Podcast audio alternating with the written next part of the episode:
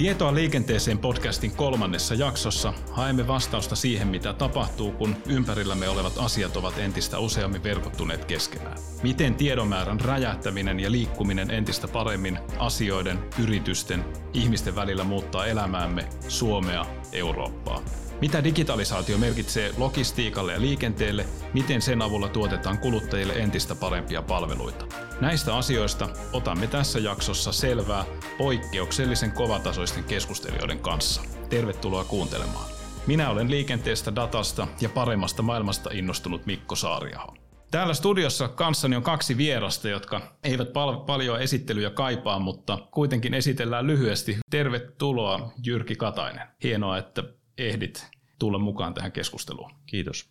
Sä toimit tällä hetkellä Sitran yliasiamiehenä, mutta suomalaiset ja eurooppalaiset muistavat sinut hyvin EU-komissaarina, pääministerinä, valtiovarainministerinä ja niin edelleen. Miltä aika Sitrassa on tuntunut komean EU- ja valtioneuvostouran jälkeen? No Sitrassa on mielettömän hieno tehdä töitä, koska saa oppia jatkuvasti uutta.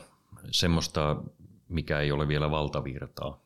Ja sitten kun me kehitellään uutta ajattelua ja kokeillaan ja testaillaan pilottihankkeilla sitä ajattelua, niin sitten siitä joskus voi tulla valtavirtaa. Ja meidän tavoitteena on saada kestävää talouskasvua aikaiseksi. Semmoista, että siis talous kasvaa, koska me halutaan, että ihmiset saa hyvän koulutuksen ja terveydenhuollon ja työtä, mutta että se on laadullisesti parempaa ekologisessa mielessä. Mutta myös reilumpaa esimerkiksi datan hyödyntäminen on, on olennainen asia tämän kasvun ja reilun kasvun aikaansaamisessa. Tarvitaan siihen myös hyvät pelisäännöt.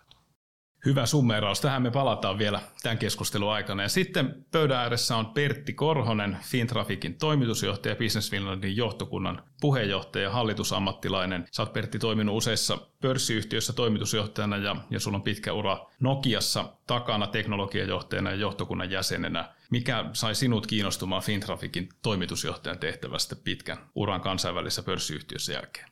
No kyllä se oli tämä mahdollisuus eh, edesauttaa liikenteen digitalisaatiota, että kuitenkin urani aikana ollut esimerkiksi toimitus, toimitusketjujen kanssa niin kuin paljon tekemisissä, logististen ketjujen kanssa ja silloin ymmärtänyt, että informaatio on itse asiassa kaikista tärkein asia, jolla niitä toimitusketjuja voidaan, voidaan niin kuin, eh, niiden suorituskykyä voidaan parantaa ja liikenne, liikenne koskee meitä kaikkia suomalaisia, niin kuluttajina kuin sitten toisaalta niin kuin palveluiden käyttäjinä se koskee kaikkia yrityksiä ja jos me saadaan niin kuin Suomen liikennettä sujuvammaksi, päästöjä alhaisemmaksi, niin sehän on niin kuin tosi hieno juttu. Ja mä uskon, että digitalisaatio on tässä aivan keskeisessä roolissa työkaluna. Kiitoksia näistä summauksista. Taloushistoriassa on ollut useita tällaisia vallankumouksellisia vaiheita, jolloin talousjärjestelmä on siirtynyt seuraavaan vaiheeseen. Siellä on taustalla aika usein teknologian murrosta tai sitten energian lähteisiin liittyvää murrosta. Millaista vaihetta me tällä hetkellä eletään? Aloitatko sinä Jyrki? Toi on oikein sanottu, että me elämme murrosta.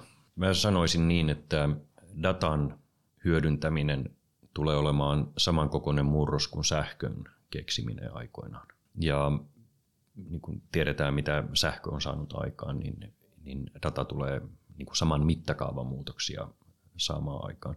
Ja voisiko sanoa näin, että datatalouden kohdalla me elämme sitä vaihetta, missä pankkisektori oli 1960-luvulla.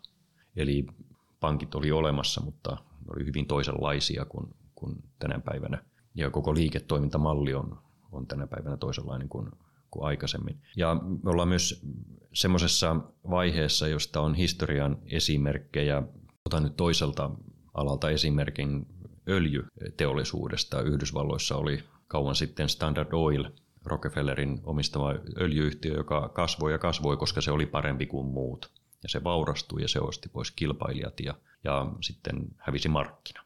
Nyt me ollaan vähän datatalouden kanssa samassa kohdassa, eli on muutamia toimijoita, jotka ovat olleet parempia kuin muut. Ne ovat kasvaneet ja, ja meillä on syntymässä nyt tämmöinen olikopolistinen malli, eli markkinatalous kärsii kilpailu kärsii ja sitä kautta innovaatiot kärsii. Eli johtuen vaan tämän data, dataan pohjautuvan teollisuuden kehitysvaiheen alusta, niin, niin meidän pitää nyt luoda pelisäännöt, joka mahdollistaa uusien innovaatioiden syntymisen kilpailun ja markkinoiden syntymisen.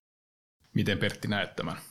No mä näen näin, että, että jos innovaatiota ajattelee tämmöisenä aaltoina, niin me eletään nyt tämmöistä kuudetta aaltoa. Että jos siellä ensimmäisessä aallossa oli Kehry Jenni ja Hörykone ja näin poispäin. Sitten tuli rautatiet ja petrokemian teollisuus ja näin, niin tuossa viidennessä aallossa oli tämä ICT, mutta se oli silloin vielä vertikaali ja Suomi tietysti niin kuin nautti siitä isosti Nokia ja muiden ICT-yritysten menestyksen kautta. Mutta nyt me ollaan tässä murroskohdassa ja me ollaan tullut tähän innovaation kuudenteen aaltoon. Ja täällä niin kuin ihan se keskeisin haaste on se, että miten tämä ihmiskunta mahtuu tälle planeetalle, että mitä me tehdään tälle meidän ympäristölle. Meillä on niin kuin biodiversiteettiongelma, luontokato-ongelma, meillä on valtava ilmastonmuutosongelma ja nämä on niin kuin eksistentiaalisia ongelmia. Ja meidän täytyy niin kuin löytää uusi järjestys tähän talouteen. Meidän täytyy saada sitä talouskasvua, mutta meidän täytyy saada se sillä tavalla, että tämä rasitus ympäristölle saadaan radikaalisti alas. Ja sitten kun nämä viisi edellistä innovaatioaaltoa on perustunut halpaan fossiiliseen energiaan ja raaka-aineeseen, niin nyt yhtäkkiä tarvitaan teollinen vallankumous kaikissa arvoketjuissa, joilla on merkittävää ympäristövaikutusta.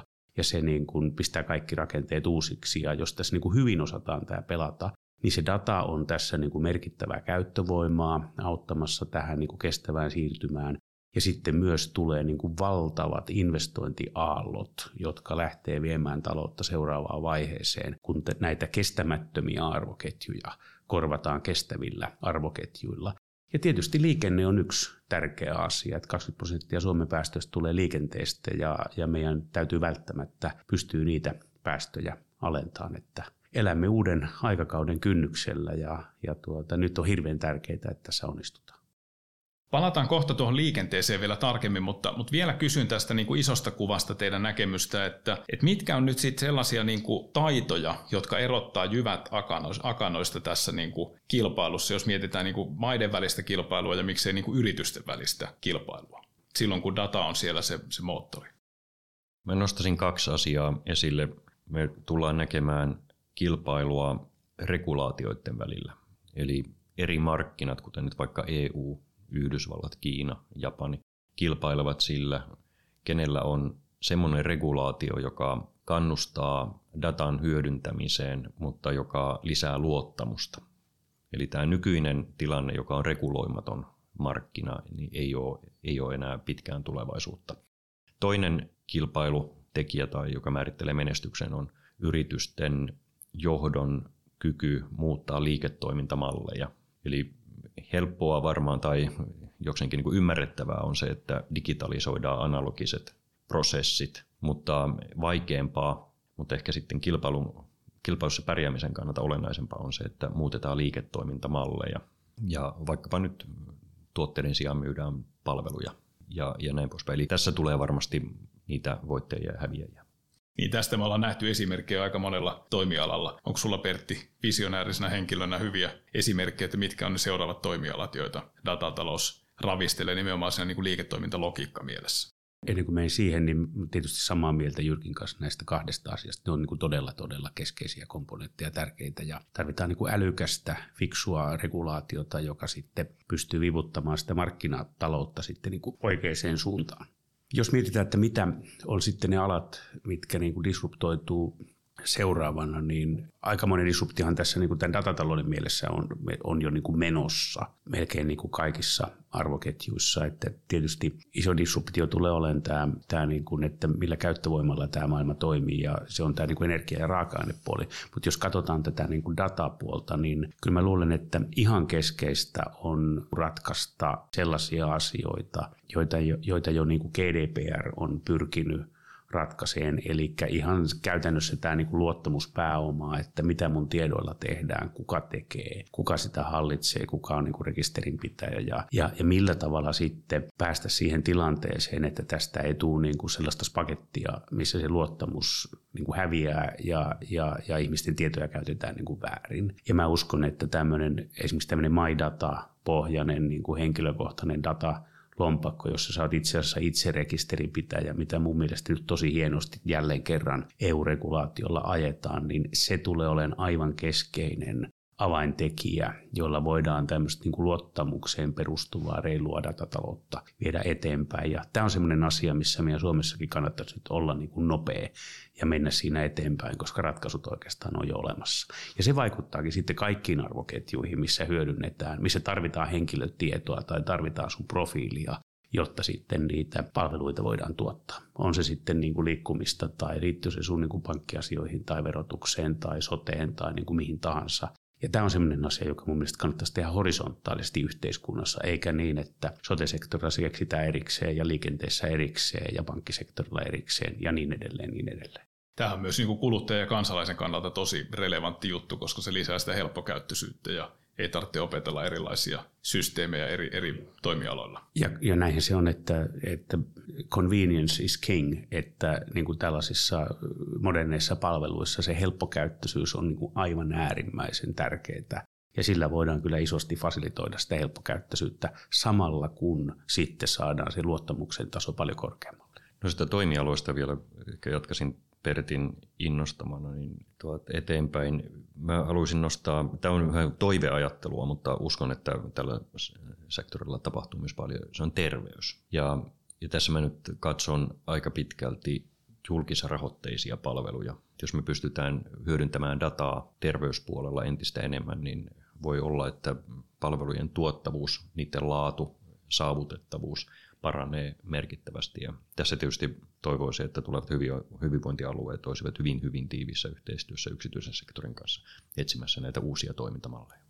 Joo, tämä on varmasti tärkeä, tärkeä pointti. Mä palaan vielä siihen, Jyrki, mitä sanoit sanoit siitä regulaatioiden välisestä kilpailusta, niin jos, jos hyvin niin kuin pintapuolisesti katsoo, niin tähän on näyttänyt tämä tilanne vähän siltä, että amerikkalaiset datajätit on porskuttanut menemään ja, ja sitten se on näyttänyt siltä, että EU on vähän niin kuin pari askelta jäljessä. Niin, niin ollaanko me tuomittuja epäonnistua Euroopassa vai onko meillä niin kuin sellaista vipua, että EU voi avittaa ja, ja saada sen Euroopan niin kuin kilpailukyvyn nousee ja, ja tietysti niin kuin Suomi sitten siinä mukana? Hyvä kun kysyt tätä, koska tähän ajatukseen liittyy minun mielestä paljon näköalattomuutta. Ensinnäkin aina niin kuin puhutaan, että EU on ollut kyvytön luomaan Googleja ja Facebookia. Ja silloin aina katsotaan, että EU, siis se poliittinen EU on epäonnistunut. Mutta nämähän on yksityisiä yrityksiä. Minuakin on mietityttänyt, että miksi eurooppalaiset yritykset eivät ole pärjännyt tai eivät ole lähtenyt tähän kehitykseen mukaan. No syitä on varmaan, en mä tiedä edes kaikkia, miksi näin on ollut, mutta tässä ollaan. Mutta niin kuin totesin aikaisemmin, niin datatalouden kehitys on, on vasta niin kuin aluillaan. Ja nythän nähdään jo, että, että tämä kehitys on mennyt siihen suuntaan, jossa, joka on säikäyttänyt myös amerikkalaiset lainsäätäjät.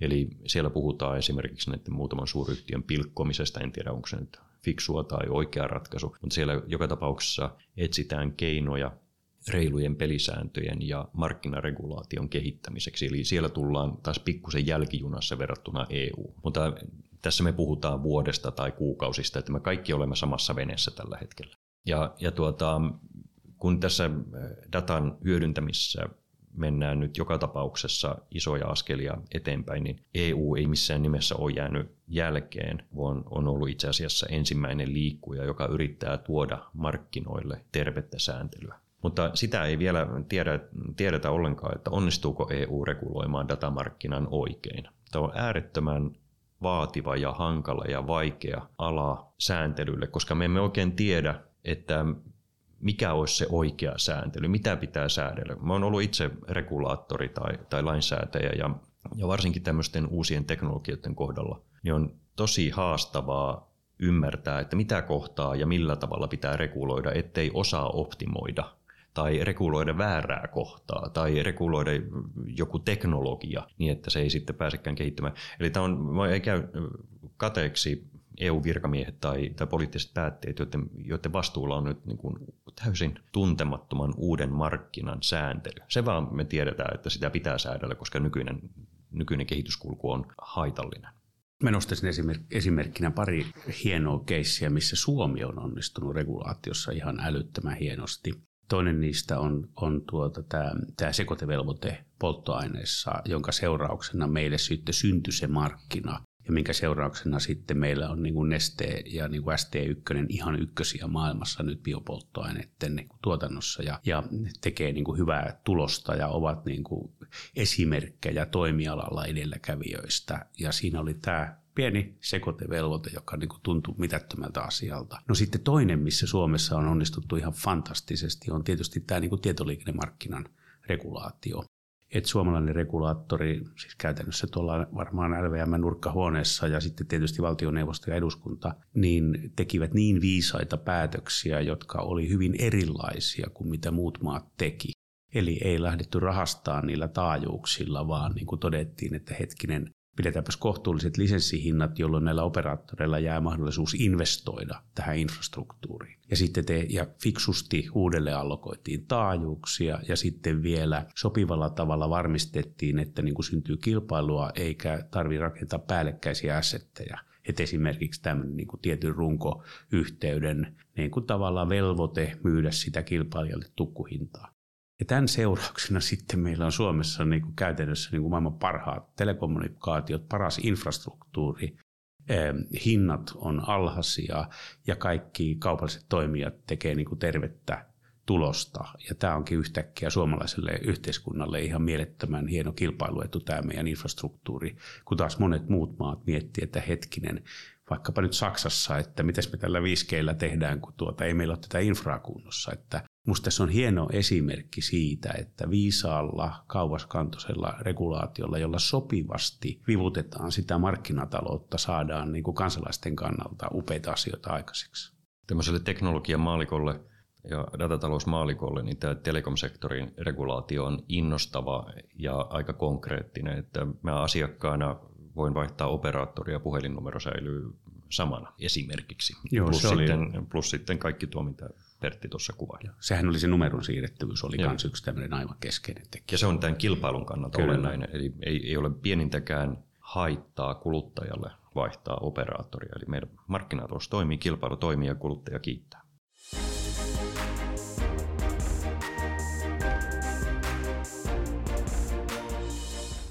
No sitten jos aletaan tarkastelemaan vähän enemmän liikenteen ja, ja logistiikan maailmaa, niin, niin mitä tämä datatalouden esimarssi ja digitalisaatio, niin mitä se voi liikenteelle ja logistiikalle tarkoittaa?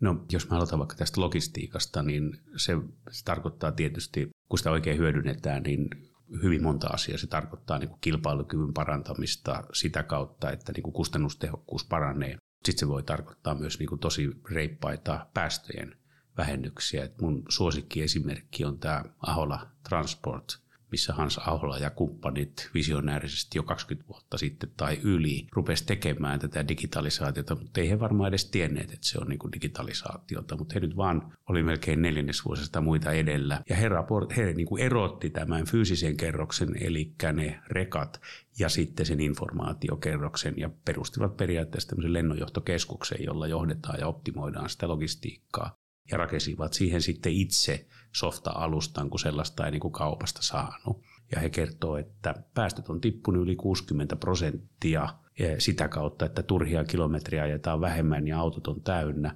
Ja 75 prosenttia tästä on saavutettu digitalisaation kautta. Ja tämä on nyt totta ja se voidaan verifioida. Minusta se on niin huikea esimerkki siitä, että mitä voidaan saavuttaa. No sitten jos me mietitään niin kuin ihmisten matkustamista, niin matkaketjuista on puhuttu jo niin kuin pitkään ja, ja kyllähän tietysti jos ajatellaan, että kotitaloudet käyttää sen ehkä mitä 13-14 prosenttia tuloistansa niin kuin liikenteeseen, niin se on niin kuin aika iso summa. PKTstä se on niin kuin noin 13 prosenttia. Me puhutaan niin kuin isosta summista ja niin kuin sanoin tuossa, niin 20 prosenttia Suomen päästöistä tulee liikenteestä. No, jos me saadaan niin kuin joukkoliikenne kilpailukykyisemmäksi, houkuttelevammaksi, sujuvammaksi niin kuin digitalisaation kautta, niin se, se on niin kuin kansantaloudellisesti fiksu juttu ja päästöt myös vähenee.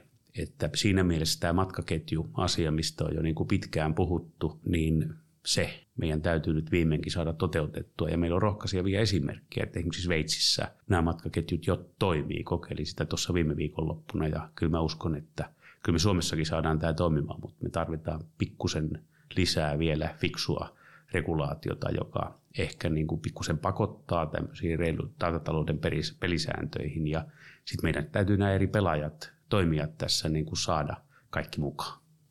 Niin jos katsoo Suomessa henkilöliikennettä, niin siellä henkilöautoilun markkinaosuus taitaa olla noin 85 prosenttia. Ja ne muutokset niin kuin siinä on ollut vuosien mittaan aika, aika vähäisiä. Niin, niin uskotteko te, että, että nyt tämän digitalisaation avulla syntyy aidosti niin hyviä palveluita, että ne pystyy kilpailemaan yksityisautoilun kanssa, koska se, se on varmaan se edellytys, että näitä hyötyjä, mitä Pertti tuossa kuvasi, niin saavutetaan. Kyllä mä uskon, ja, ja sen täytyy nimenomaan tulla se niin kuin houkuttelevuuden kautta, että syntyy niin kuin se aito vaihtoehto, että ei kävisi niin, että ainoa ratkaisu on lähteä sillä omalla autolla, kun muu ei oikein toimi. Mutta jos me saadaan nämä niin joukkoliikennepalvelut toimimaan paremmin, niin se on houkuttelevampi ratkaisu ja, ja, ja sitä kautta mä uskon, että voidaan niiden osuutta nostaa. No, mä olen aivan samaa mieltä. Jotenkin tuntuisi mahdottomalta ajatella, että semmoisessa tilanteessa, missä liikkumisen tarve on kuitenkin niin kuin olemassa jatkossakin. Toisaalta sitten kuvaan tulee uusi tuotannon tekijä eli data. Ihmiset ovat tottuneet käyttämään merkittävästi rahaa liikkumiseen, niin ettei tällä kombinaatiolla syntyisi uusia palveluja.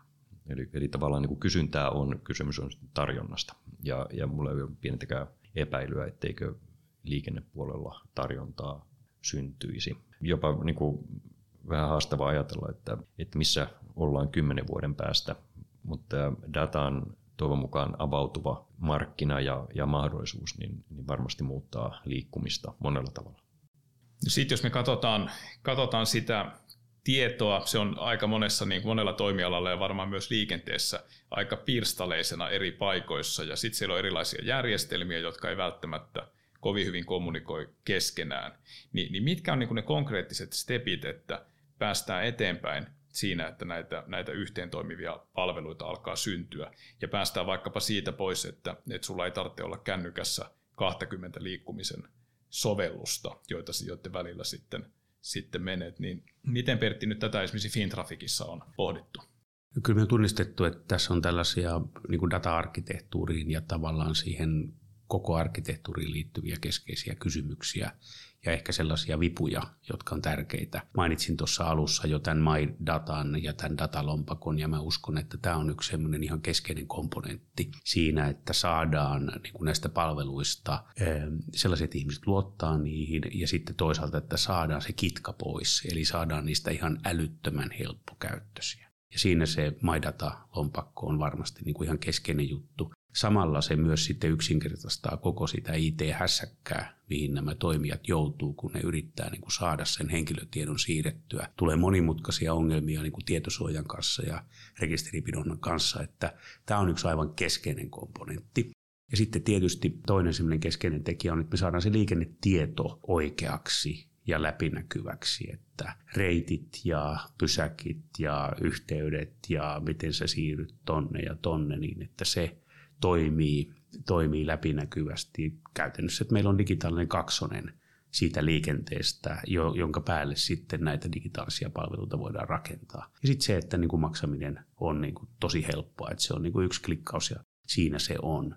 Että ne on tämän tyyppisiä asioita, mihin me uskotaan, että näitä pistämällä paikalleen yhdessä liikennetoimijoiden kesken, niin saadaan tämä homma toimimaan. Tuohon oikein voisi lyhyesti lisätä sen, että tätä hallussa olevan datan jakaminen on vähän uusi asia. Ei se täysin uusi ole, mutta sitä ei ole ehkä ajateltu vaan sillä tavalla. Ja se, siihen saattaa liittyä myös vähän huoli, että jos mä jaan itseltäni jotakin, niin, niin mitä seurauksia sillä on. Eli tässä tarvitaan vähän kulttuurin muutosta. Sitra on tehnyt tämmöisen sääntökirjan datan jakamiselle, joka, jonka tarkoitus on helpottaa yrityksiä ja julkista sektoria jakamaan dataa niin, että se herättää luottamusta. Että on pelisäännöt sille, miten dataa voidaan jakaa ja, ja hyödyntää. Ja on ilokseni kuullut, että aika monessa paikassa kasvassa määrin tätä sääntökirjaa hyödynnetään.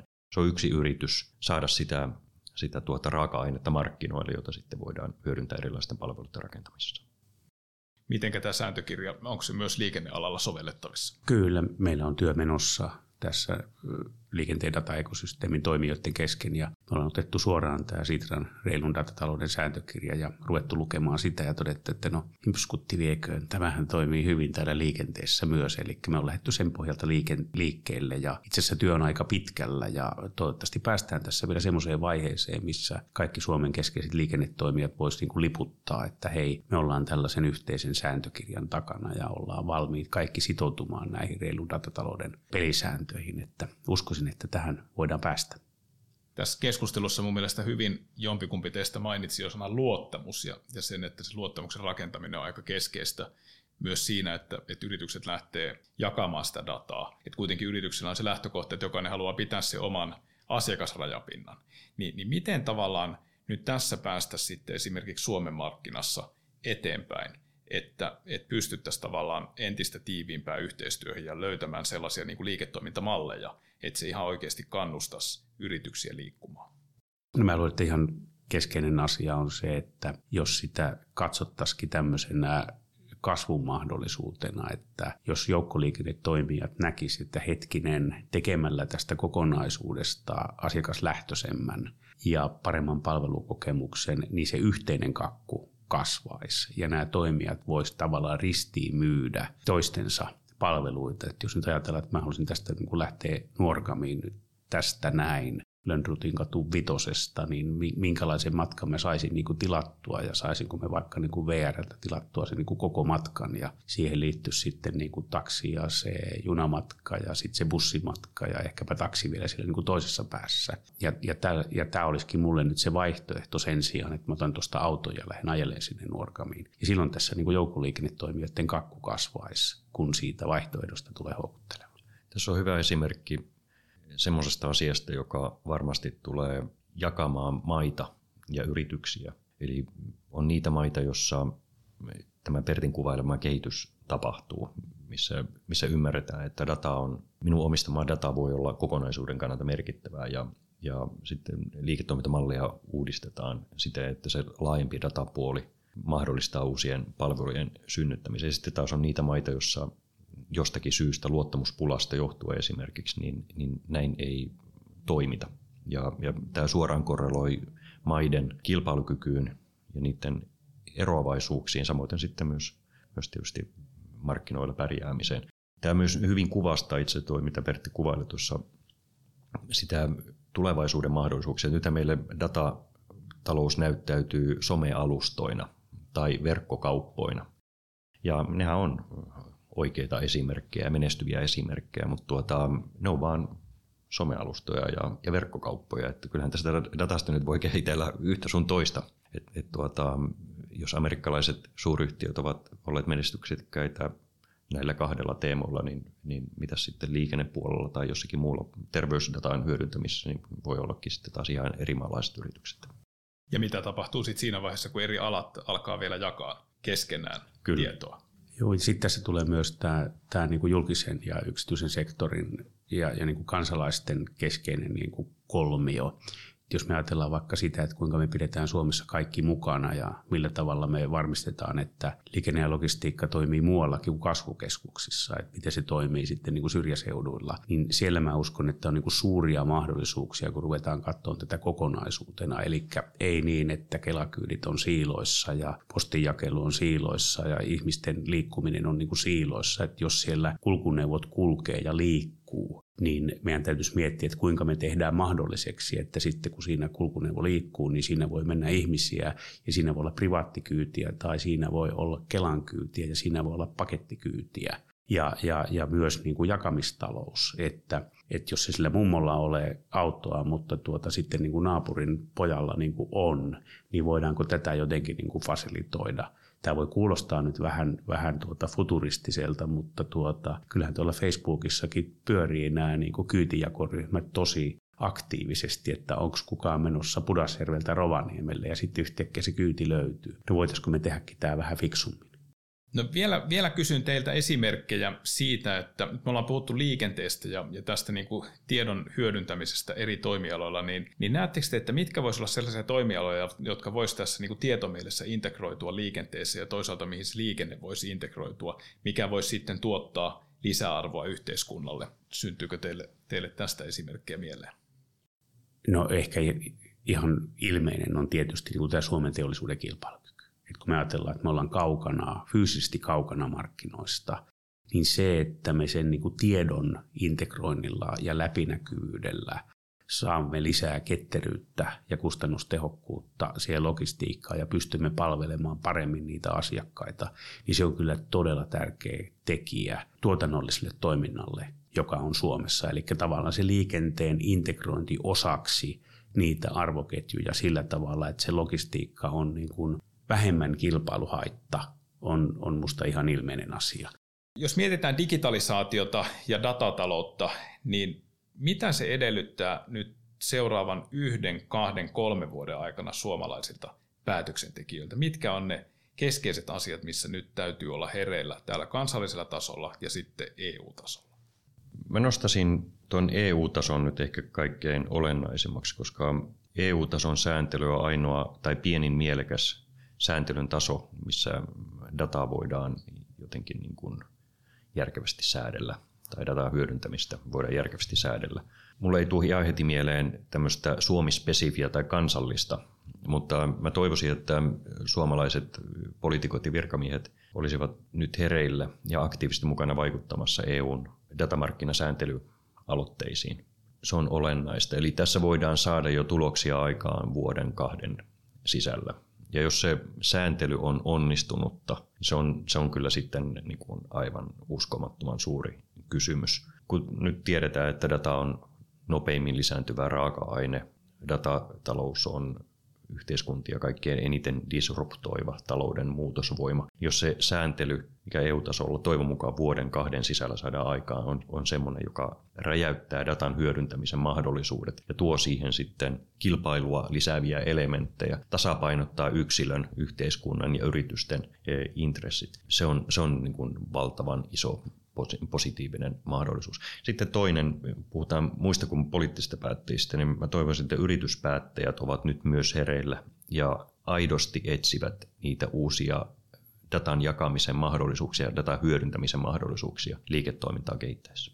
Mä uskoisin hyvinkin niin kuin linjassa tuon kanssa, mitä Jyrki sanoi, että, että ehdottomasti tämä niin kuin EU-regulaation hyödyntäminen ja sillä tavalla, että me viedään sitä implementaatioon, käytännön toteutuksiin. Ja mun mielestä tämmöinen yllättävän matalalla roikkuva hedelmä on kyllä tämä MyData datalompakko lohkoketjupohjaisesti tehtynä ja siihen on mekanismit jo niin kuin olemassa ja sitten on niin kuin verottaja on katsonut sitä huolellisesti. Me ollaan liikennepuolella katsottu sitä huolellisesti, että jospa me Suomessa saataisiin aikaiseksi sellainen, että niin kuin yksityinen ja julkinen sektori nostaisi lipun pystyä ja sanoisi, että hei, mennäänpäs ja toteutetaan tämä ja panta se vaikka niin kuin verottajan ja vaikka liikenteen ja ehkä niin kuin pankkien toimesta niin kuin paikalleen, niin siinä saattaa syntyä sellainen momentti, että kun meidän pitää tämä sama asia ratkaista sotessakin, niin tästä saattaisi niin kuin sopivalla tavalla lumipallo lähteä positiivisesti pyörimään. Että mä ehdottaisin, että päätettäisiin, että otetaan tämmöinen maidata datalompakko käyttöön ja pistetään hösseliksi.